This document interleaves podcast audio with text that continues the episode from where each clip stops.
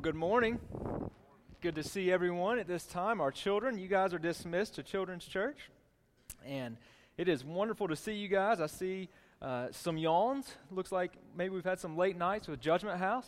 Um, but I also see excitement. And it's just exciting to be here. Um, children, you're going that way this morning. little, little change of plans there, change of direction. We are creatures of habit, aren't we? That's why in the Baptist church, the only seats you can find are on the front row today. Um, creatures of habit. But it's exciting uh, to come here and, and to be in this room together, together, where we can sing praises uh, to our Lord Jesus Christ. Well, recently I was reading a book that made this statement It is always harder to live in the middle of something than it is to live at the beginning or the end. Have you ever found that true in your experience? You know, at, at the onset of an event, at the beginning of an opportunity, of a job, you're filled with excitement. You're passionate about the possibilities. You're motivated. You're just ready to get going. And then at the end, after a job completed, graduation, a house built, taxes filed, grades submitted, you're like, ah, I can relax. At the beginning, there's an excitement. At the end, there's a sense of relief and accomplishment. The hardships along the way no longer seem quite as hard as they were when you were in the thick of it. But the time in between the beginning and the end can be grueling Think of Christopher Columbus, okay? Setting sail from Europe, filled with adventure, there's excitement, there's rally, there's hope. And then when they finally spot new land, they realize they've discovered something. What a privilege it is to be a part, how exciting it is to have their journey come to a complete.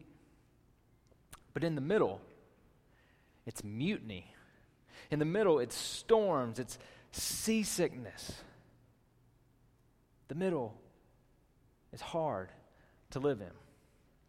I think of guys who work on lawn crews in the summer.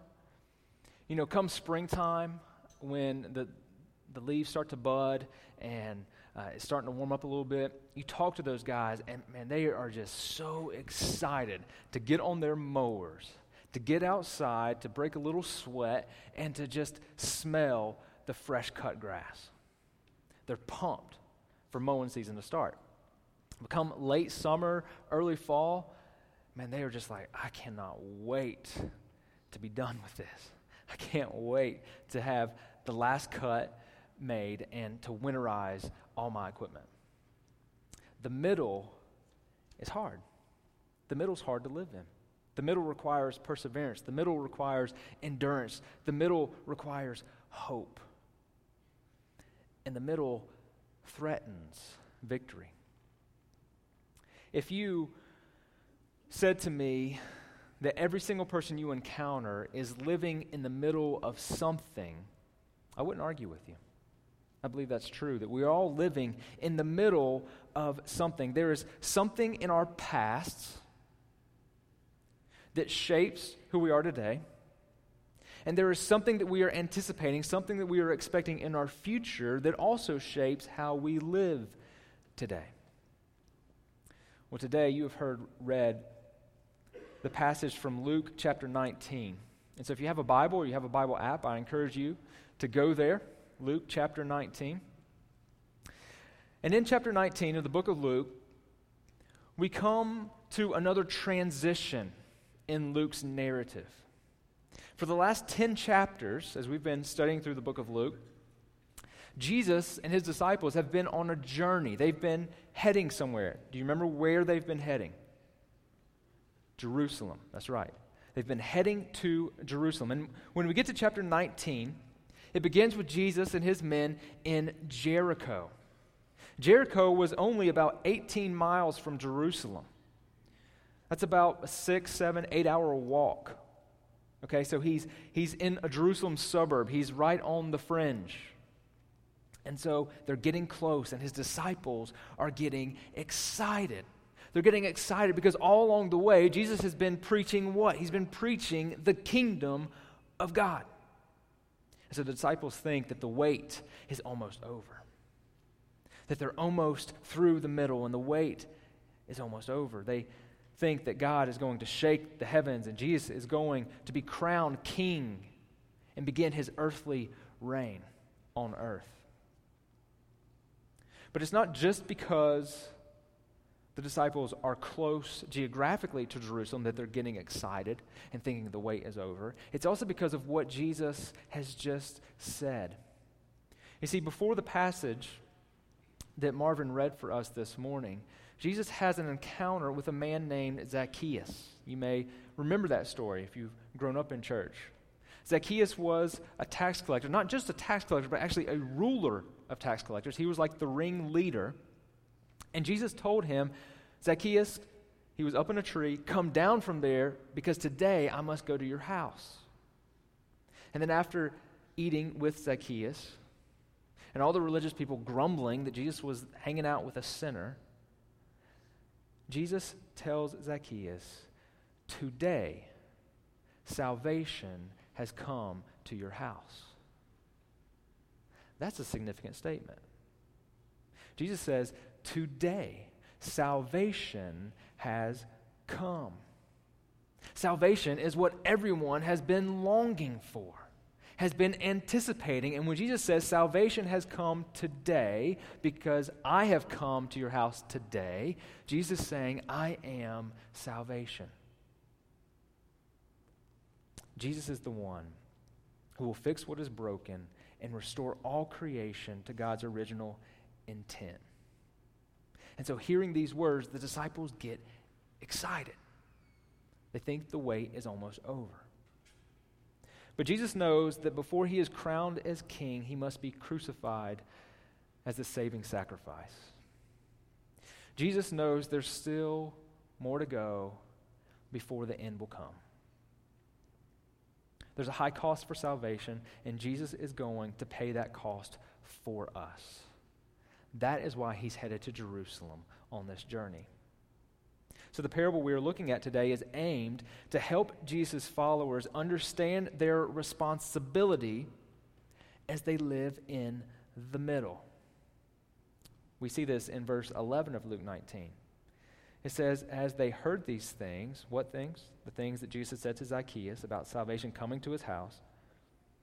Jesus proceeded to tell a parable because he was near to Jerusalem and because they supposed that the kingdom of God was to appear immediately. But again, Jesus knew what the disciples did not yet understand. Jesus knew that before he would wear a crown on his head, he would wear a cross on his back. And even today, Scripture tells us that we are living in the middle. Not just in the middle of something, some event going on in your life, but we are living in the middle of what God has started long before any of us were even born. Scripture, prevents, scripture presents a timeline of what might be called God's redemptive history. Okay, God's redemptive history is basically just the storyline of how God is restoring humankind and all of creation back to its original intent. Right? Everyone has a sense that something has gone wrong with this world. Something has gone wrong in this life. Something's broken and needs to be fixed. There's change that needs to happen. Well, the Bible answers those questions of what went wrong what needs to be fixed, who can fix it, and where's everything ultimately going. And the Bible answers this in this unfolding of God's activity in human history called redemptive history. And so, on that timeline of God's redemptive history, we live right now, today, we live after Jesus came to this earth, lived a perfect life, died on the cross, and rose from the dead three days later. And we live before his promised return when he comes back to judge, to reign, and to rule. We are living today, church, in the middle between the cross and the crown. That's the backdrop of our lives.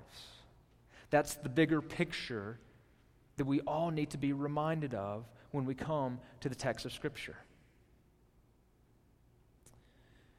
And for every follower of Jesus, there's also a personal past, present, and future that should shape the way that we live today. If you're a follower of Jesus,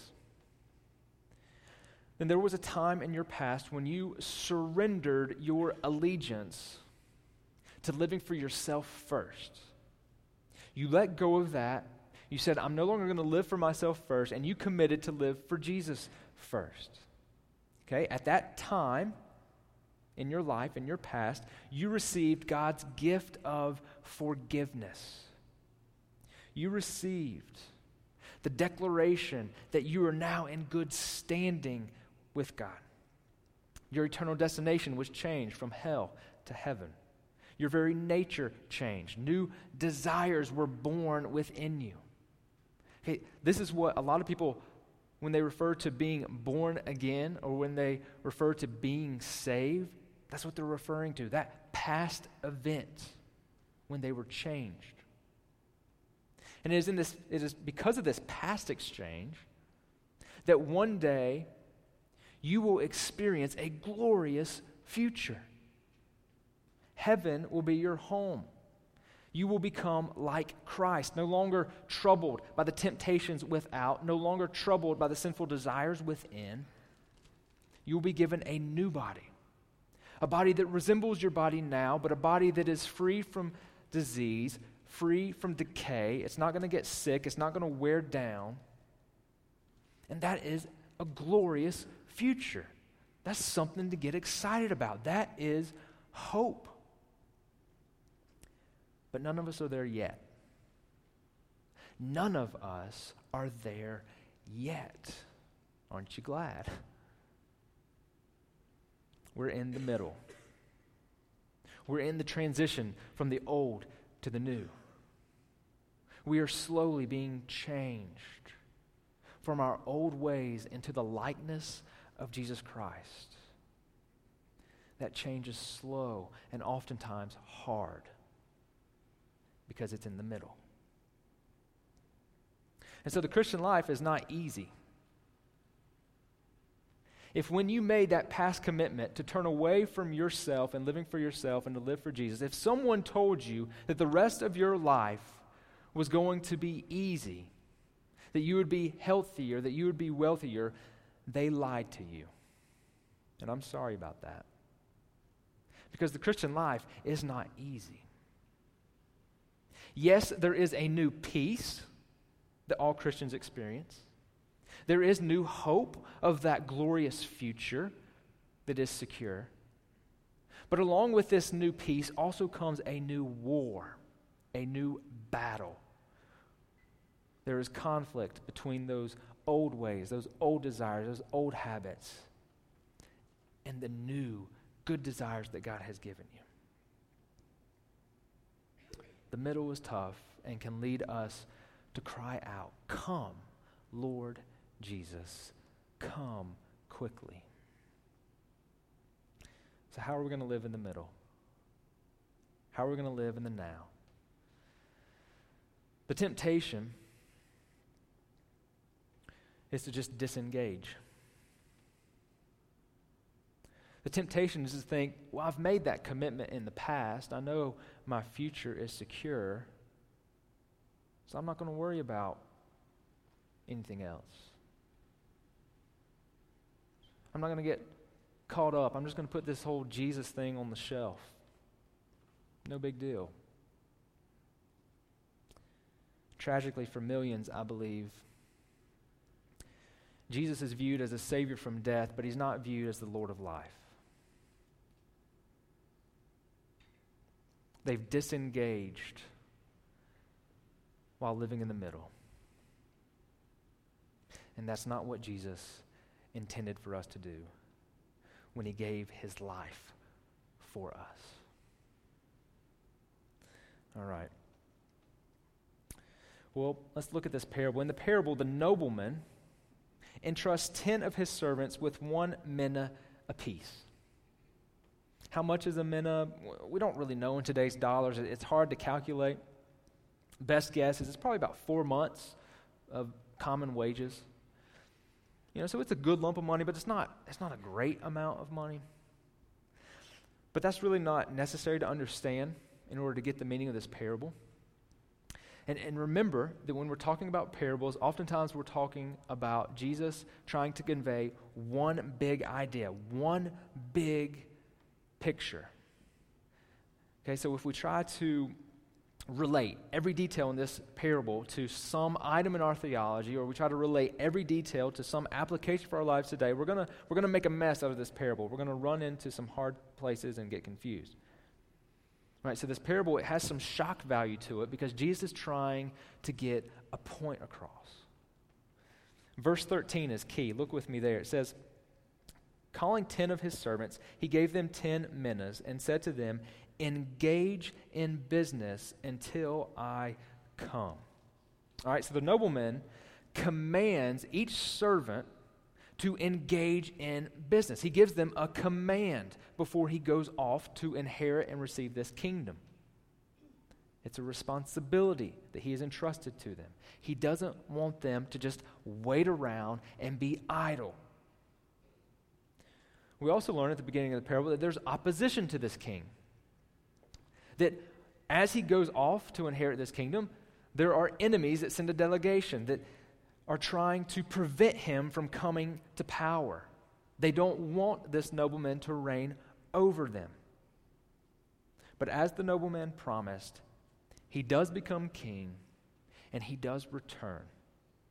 The efforts of those who opposed him failed. And when he returns, he calls each of his servants in.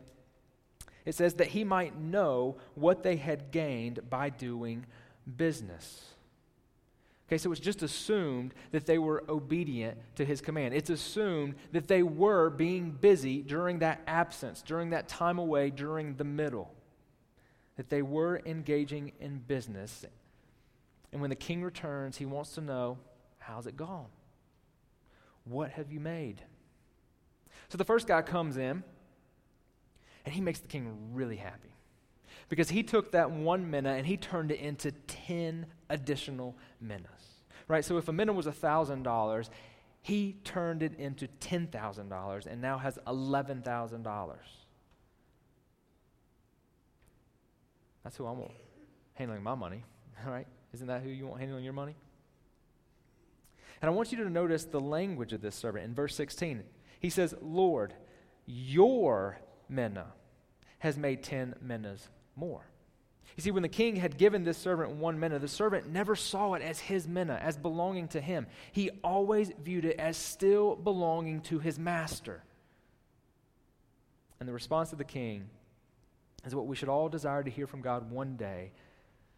The king says to the servant, Well done.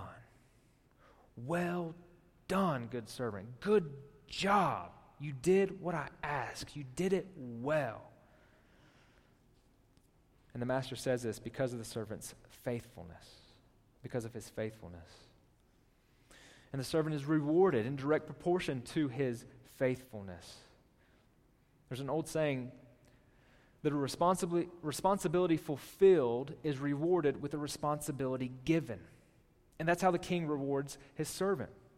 He fulfilled one responsibility, so he gives him new responsibilities. And this is true reward. This is social mobility. He, he moves from being a steward, a manager, to being a governor, a ruler. Well, the second servant comes in, and it's the same kind of deal. He too took the one mina, engaged in business as his master commanded, and turned it into five minas.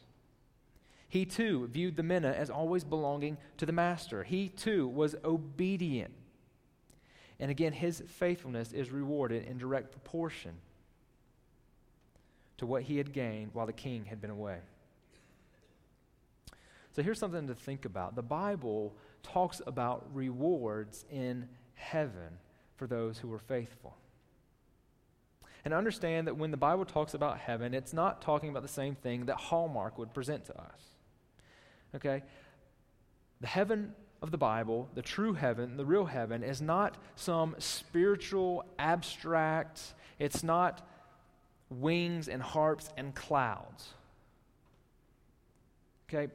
It's creation that's been renovated, that's been renewed, restored. There will be a new heaven and a new earth, and the new earth will resemble the current earth, but it will be unimaginably better.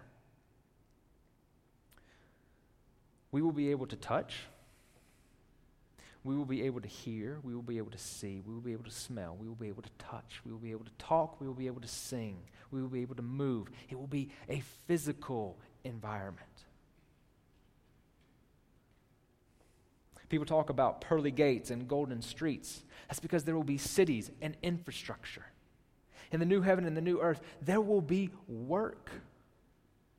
Because work is not the result of the fall, the sin. Work was God's original intent. But the work that will be in the new heaven and the new earth will not be work that is burdensome and is necessary to sustain life. It will be work that is enjoyable, delightful, pleasurable, and will be to thrive in life. If you want to whet your appetite for what heaven will be like, I encourage you to pick up a copy of Randy Alcorn's book, Heaven. The title is Heaven by Randy Alcorn. It's a thick book, but it's not a fiction book, it's a Bible study. And he talks about what the new heaven and the earth might be like from what Scripture gives us. And there will be rewards in heaven. There will be rewards in heaven. Responsibilities will be delegated based on how you have lived your life now.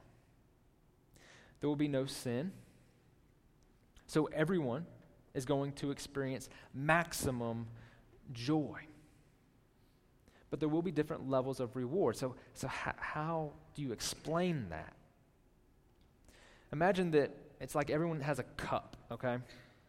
Everyone has a cup, and that cup is filled to the brim, filled to the max with joy and pleasure. But based on how you've lived your life here and now, will determine the size of your cup. Some people will have bigger cups than others. Some people will get 10 cities and others five cities. And it's not that the one who gets five cities is going to be jealous of the one with 10, because the one with five cities is going to have his pleasure maxed out with those five. It's going to all be glorious. And so here's what I want you to take from this. If you are a follower of Jesus, you will not be rejected, but you will be inspected.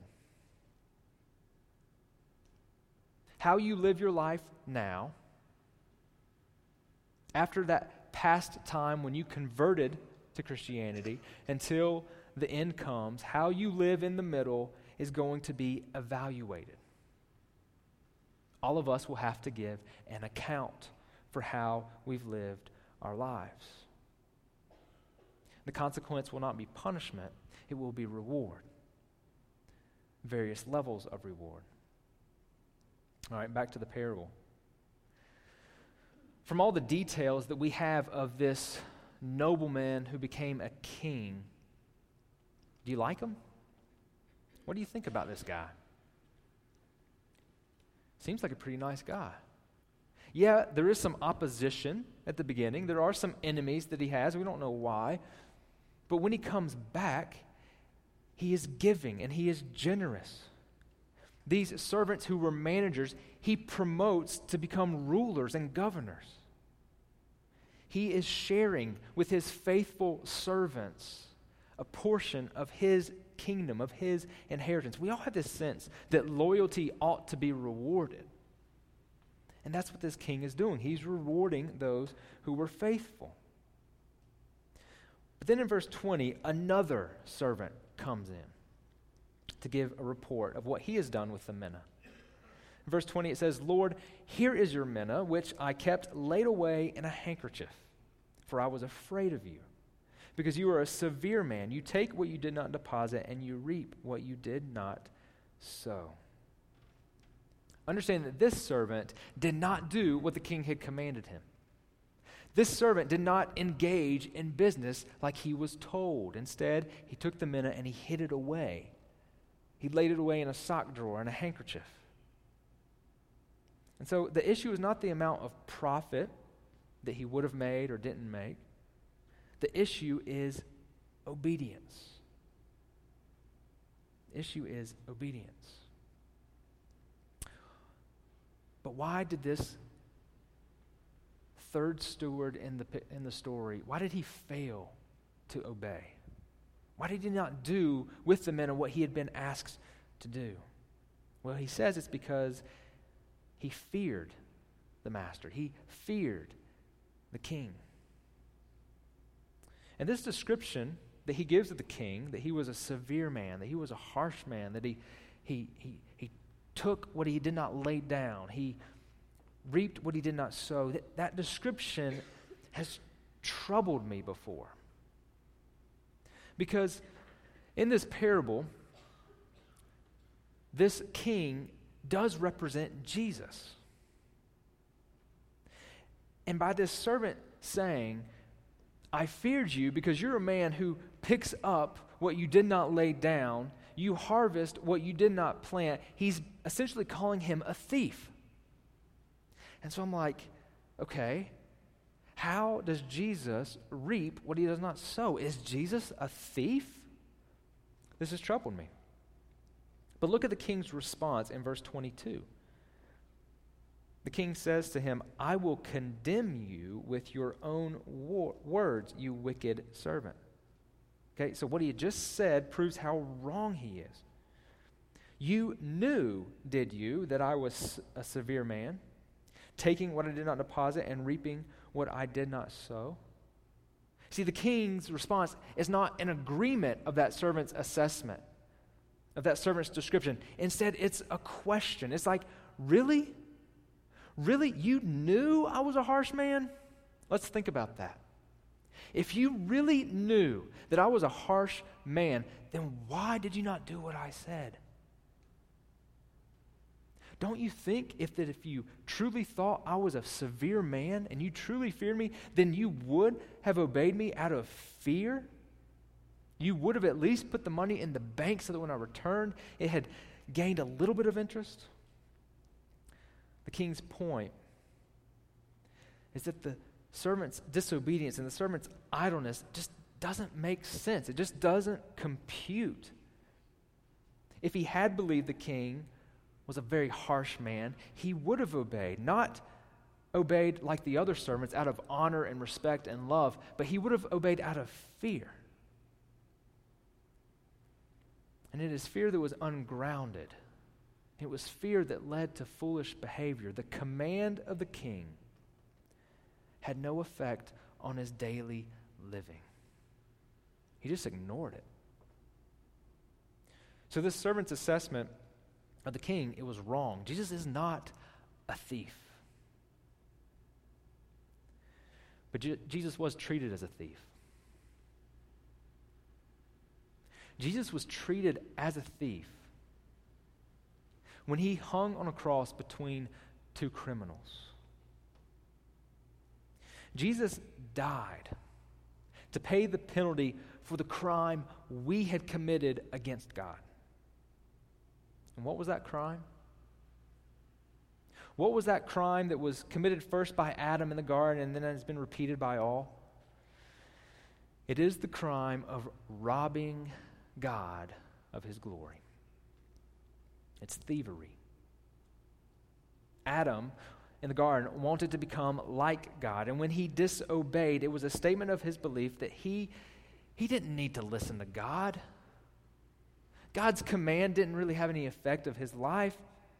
He could make decisions on his own. He could do as he pleased. Adam believed he could take God's commands and he could leave them or he could accept them. It was up to him. He was the decision maker, not God. This was an act of exalting himself over God, putting him in the position to make decisions that was only rightfully God's position. And each of us have inherited that same bent towards wanting to be our own authority, wanting to be the decision maker of our own lives, wanting to just take God's commands, ignore some, maybe obey some. We see ourselves as the authority, just as this servant saw himself as being the own authority over this mina. He could do with it whatever he pleased. He didn't have to engage in business as his master had commanded him. So the truth is, this servant who just laid away the mina in a sock drawer really did not know the master. He really did not know the master like he says he did. Had he truly known the king, he would have obeyed him. And this has a correspondence with our lives. This has a correspondence with how we relate to God. We tend to look at the commands that God gives love your enemies, you know, love those who persecute you, bless them, share your wealth with the poor, put others above yourself. And we tend to hear those commands and we say, uh, there's too much risk. I'd have to lay my comfort on the line. It feels safer to just do nothing. But if we truly know God, we will gladly obey Him because all of God's commands are issued from His character. God is good and loving and generous. And His commands are for our good. They are for our benefit that we might flourish. Obedience doesn't bring slavery, it brings vitality and it brings vigor to life. give you an example of another story in Scripture. In Luke, it's actually found in the chapter just before this. It's repeated in the other Gospels. It's the story of the rich young ruler who had lived a morally blame free life. But he was still worried about his acceptance before God. And so he came to Jesus and he, he asked Jesus, he said, Jesus, what must I do to inherit eternal life? Scripture says in Mark's account, Mark 10 21, that Jesus, looking at this man, loved him and said, You lack one thing. Go, sell all you have, and give to the poor, and you will have treasure in heaven, and come, follow me.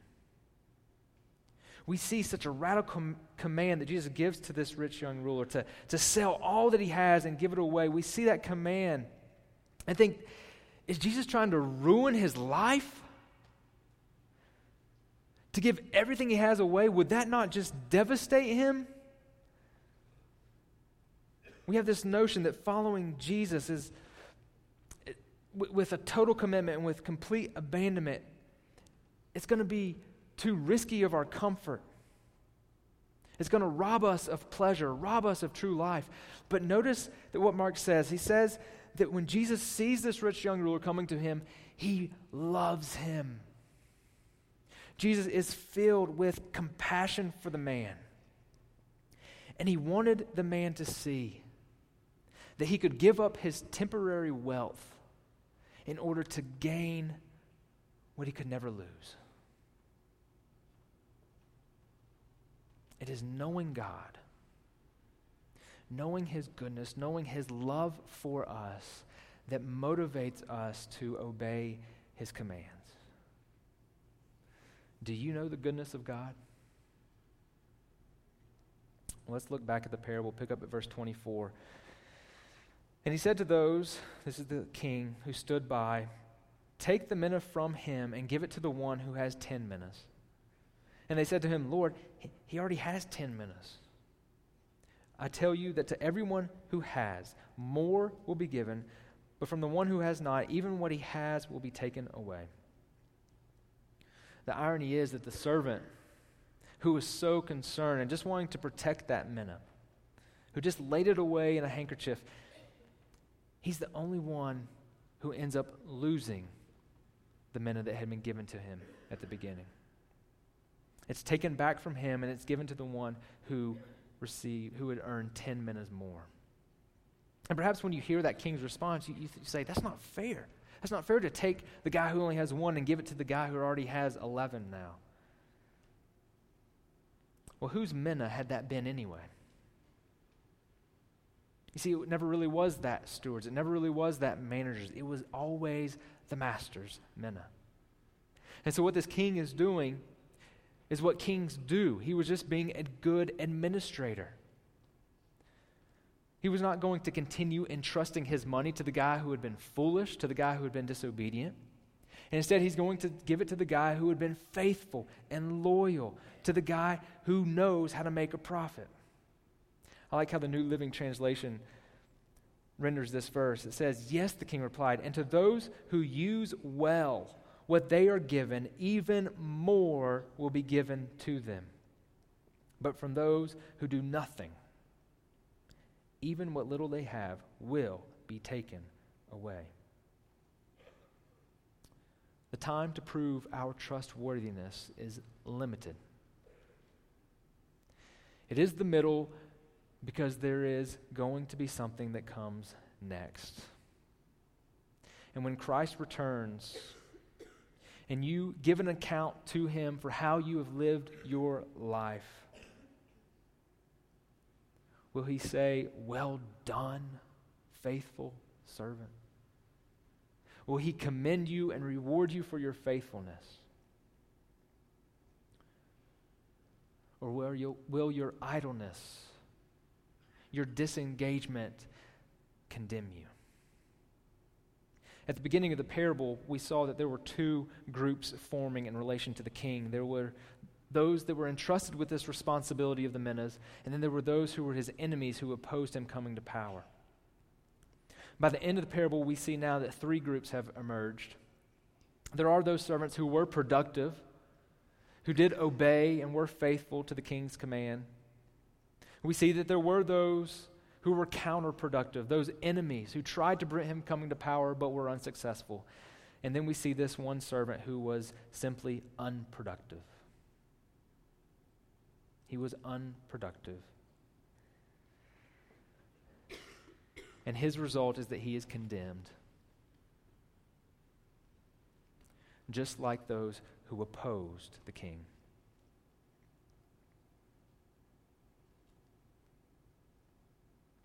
In the parable, when it ends, Jesus uses severe language. He talks about his enemies being slain, being killed, being annihilated. And that does seem harsh to us, but do remember that Jesus first allowed himself to be slain. Jesus first allowed him to be crucified so that we would not have to perish. So that no one who puts his or her trust in Jesus and in that sacrifice that he made on our behalf would have to face the wrath of God, would have to be condemned and punished. But Jesus will return. Jesus will reign. He will rule. Nothing can thwart that plan of God. And those who oppose him will perish. Jesus has received all authority, and next comes his return. That's what's next on the timeline in God's redemptive history. That's what we are waiting for is Jesus' return. And when he comes, he will come as judge, he will come as ruler, he will come as king. Will you be able to show him how you have been productive for him? Or will he condemn you because you have been idle and done nothing? The thrust of this parable is a call to be faithful. It's a call to be productive, to make your life count for King Jesus. That's Jesus' charge for us while we live in the middle. That's what your life, that's what my life is to be about. How many people, how many people would call themselves a Christian, but they've misunderstood this? They, they think that they've received salvation and they've made their reservations in heaven. And so one day they know that when they die, they'll go there. But in the meantime, their Bible's on the shelf and their faith's in a sock drawer. They're just being idle. They're just neglecting God's call, God's commission to engage in business, to be about kingdom work, to keep expecting and anticipating the kingdom. Jesus uses this parable to get this message across that both opposition to him and idleness are condemned. Both opposition and idleness, unfaithfulness are condemned. So don't be idle. Don't disengage from life in the middle. Keep pursuing the kingdom. Keep investing in the kingdom. The way you live today will determine how you enjoy that kingdom when it fully comes. The final thing that I want to say to you is in a tone, uh, a pastoral tone, I hope. It's a warning. Because when we hear these sermons, when we hear these messages, when we read books that, that motivate us, that call us, that urge us to make the most of your life, don't be idle, don't waste your life. We can, we can heed those commands, but with a wrong motivation. And I know this because I know it in my own heart. Oftentimes, we can get excited and get motivated to do things for God, not really out of our love for God, but out of our love for our own reputation. Oftentimes, we want to be someone who has made much of our lives because that's how we want to be known by others. We want to look good. Our drive is often more for personal success than it is out of love for our King. We'd rather have our name commemorated for loving Jesus than we would truly love for Jesus to be adored and worshiped. So think about the things that, that you are doing in your life that you see as your kingdom work. You see as you're doing it to serve the King Jesus, to advance his kingdom. Think about those things and ask yourself this Would you still do it if no one even knew who you were? Would you still serve our children if they never remembered your name? Would you still volunteer and serve, give, lend a helping hand if, if you never received any kind of accolades, any praise for it? Who is it that you're really wanting to hear say, Well done, good job? Is it Jesus or is it your peers?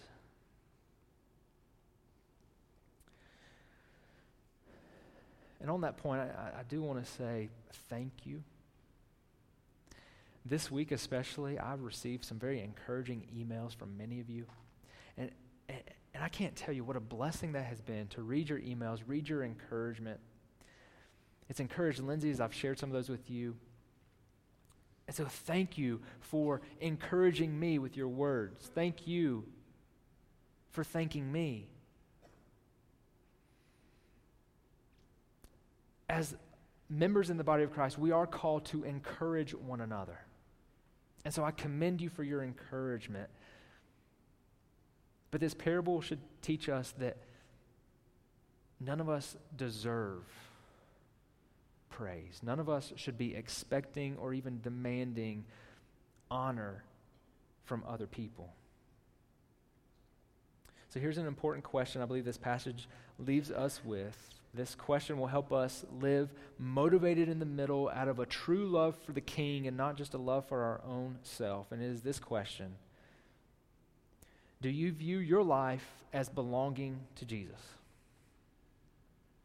Do you view your life and the things that you have as belonging to Jesus. That perspective changes everything. The faithful stewards, they said, Here, Lord, is your mina. Not here's my mina. Here is your mina. I was faithful to do what you had asked, what you had entrusted for me to do. Do you view your life as belonging to Jesus? 2 Corinthians 5:15 says that Jesus died for all that those who live might not longer live for themselves, but for him who for their sake died and was raised. Paul also says, "You are not your own. You were bought with a price. Therefore glorify God in your body." Let's pray. Father, the price that you have paid on our behalf is one that we are thankful we will never know the burden of. Father, when we place our trust in you, you free us from the penalty that our wrongs deserve. But Father, the way that you have rewarded us is that you have given us responsibility. You have called us to be a part of your kingdom work. You have called us to action. You've called us to live our lives for you that others may see how glorious you are. So, Father, I pray that we would each be reminded from this scripture, be prompted by your Spirit, be motivated to make the most of our lives as we await the final day when we are reunited with you. May we make the most of our lives and may we exalt Jesus Christ and not out of selfish motivations, but out of pure love for who you are and what you've done for us. May the words that we sing now be an offering.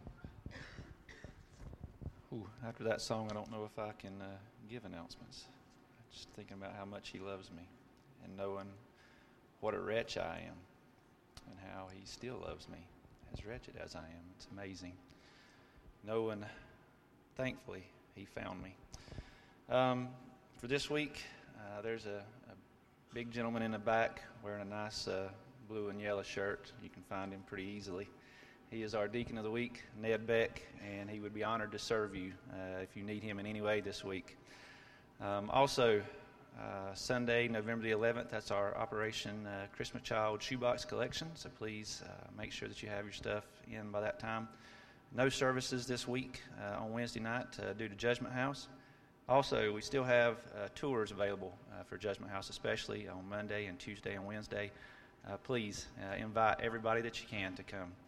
Uh, daylight savings time, time, I just found out uh, this morning uh, that that uh, ends next Sunday, so we need to set back our clocks. We get an extra hour of sleep. Uh, thank you, Jesus, for an extra hour of sleep. Um, and also, uh, our Thanksgiving meal and service is on Tuesday night, November 20th, so please mark your calendar for that. now, for our Judgment House update. Um, I know that a lot of you are Carolina fans. Uh, if you will, please raise your hand. Congratulations on your bowl win yesterday, because that's about all the uh, excitement you're going to have for the rest of the year. I am not a Carolina fan, as most of you know, and so I sat there with dread as my team uh, was kicking off that last punt, realizing that something bad was getting ready to take place. And sure enough, me and my three sons went crazy watching that. But it kind of made me think about Judgment House. Um, there is a passage in Scripture, and I always have misinterpreted this passage. I always thought it said that the angels in heaven uh, rejoice when one comes to know Christ. But uh, as I read this passage again, it says, In the same way, I tell you, there is rejoicing in the presence of the angels of God over one sinner who repents. Well, if there's rejoicing in the presence of the angels, then who's doing the rejoicing? And so, as I watched the TV pan across all those Carolina fans, Kate Setzer, celebrating uh, that great victory yesterday, I was reminded of, of, Judgment House, and I was thinking, well, who's who's celebrating in the presence of the angels? It's it's God. He is pumped up, jacked up, just like all those Carolina fans, and I am playing Satan uh, in this Judgment House, and I wonder what Satan's doing. when one comes to know Him. Uh, this week, we have had 269 folks that have gone through our judgment house in uh, three days. We have had 54 uh, rededications uh, to Christ, which is wonderful. But more importantly, the angels got to watch their father rejoice six times already. Wow. Uh, that's an amazing thing. Um, and I look forward uh, to what he's going to continue to do through this broken, wretched church. See, the key thing is, is it really doesn't matter what we do. God's going to draw people to himself, uh, whether you know we put our two cents in or not. Um, but just to be a part of that. You know, I think about my scene, and, and I, I think that I know the hearts of those individuals. If we would have spent this entire week working for God and we have zero salvations and zero rededications and very few people come through, would that still be enough? And I hope that it would be because we still got to be in the presence of our God. We still got to work alongside Him and be near Him. And really and truly, that's all I, I care about over the next four days is God, you take care of the numbers, but just allow me to be in your presence. Even in hell, Miss Lori, we can still be in the presence of, of God. Thank you, Lord. Guys, we are dismissed to our life application groups.